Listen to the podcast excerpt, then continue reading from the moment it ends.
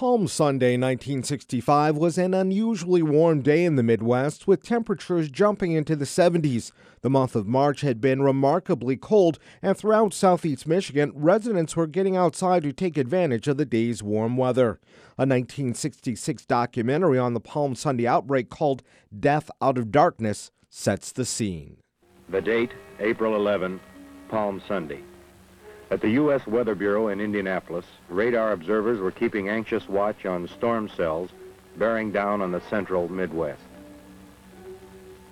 During the preceding hours, a warm, moist front had been rolling northeastward from the Gulf states. Its path would soon collide with a fast-moving cold front coming from the west. Thunderstorms were forming over Iowa early that afternoon. By early evening, people in southern Michigan had started to notice something strange about the color of the sky. And as the day grew, it grew more humid, and the sky began to take on this eerie, dusty tan color. People were a little concerned about that, but the uh, Weather Service at the time did not have the ability to properly uh, disseminate and uh, put out uh, watches and warnings at that time. That's Dan Cherry. He's the author of two books on the Palm Sunday outbreak Night of the Wind and 50 Years Later, a color photograph pictorial of the Palm Sunday tornado of 1965. He says folks in Lenawee County noticed something strange just before sunset. The uh, the tan color was actually a result of the tornadoes that were developing in Iowa, Illinois, and Indiana those tornadoes were pulling a lot of agricultural dirt into the atmosphere, and that was being pushed ahead by the jet stream. And over Michigan, Ohio, and Indiana, it filtered the sky to create that eerie tan color just before uh, sunset. The first tornadoes of the day had struck Iowa, Wisconsin, and Illinois. Tornadoes began to hit Michigan in the early evening hours as a line of thunderstorms moved into the state. Cherry says there was little warning. It was dark when the tornadoes hit. Uh, many people were at their houses, some of them at their cottages at the local lakes, and they began to notice the winds were picking up. Uh, they turned on their radios, on their televisions. There were no uh, warnings broadcast at the time, and unfortunately, most people didn't know that their lives were in danger until their houses started to come apart around them. The National Weather Service says two tornadoes spawned in Branch County, leaving 19 dead. The storms moved into Hillsdale and Lenawee counties, destroying hundreds of cottages near Manitou Beach. Just a few miles away, a family of six was killed.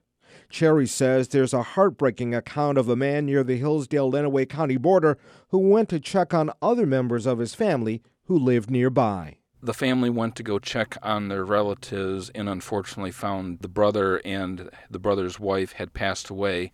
Their two children were were seriously injured. They found them in the debris, took them back to the house and said we need to go retrieve our lost loved ones. And while they were going to retrieve them, the second tornado came through and uh, killed the father uh, in front of the other two surviving brothers. Large tornadoes also touched down in Kalamazoo, Kent, and Ottawa counties, causing extensive damage. Indiana and Ohio were hard hit by tornadoes as well. One destroyed neighborhoods in Toledo, killing 15. Several towns in Indiana were obliterated by the storms. Immediately after the twisters had passed, leaving behind their trail of death and destruction, state troopers, local police, and civil defense units firemen and volunteer workers swarmed over the wreckage of what were once homes, apartments, trailer parks, shops, and stores, searching for the dead and injured.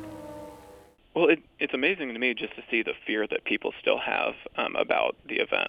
Evan Bentley is a National Weather Service meteorologist in Syracuse, Indiana, near the Michigan border. He's working on an event commemorating the 50th anniversary of the outbreak. It really is amazing to think about what type of impact that had on um, everyone, especially when there wasn't a lot of um, lead time uh, like like we have today. And to this day, there are a lot of people who still have a grave fear of tornadoes and severe weather that all stemmed from that event. Author Dan Cherry says even though we're approaching the 50th anniversary of the Palm Sunday tornado outbreak, longtime residents of Lenawee County still have painful memories of that day. It's definitely a time of reflection for many of them. Most of them have properly compartmentalized the the storm. They've they've said yes, this happened. It was terrible. We've learned from it. We have a healthy respect for the weather. There are others that it's it's it's still quite painful, but they will talk a little bit about it. Um, for for the most part, people have healed, but it's taken 50 years to do so. Commemoration events will be held next month in communities throughout the Midwest. I'm Jerome Vaughn, WDET News.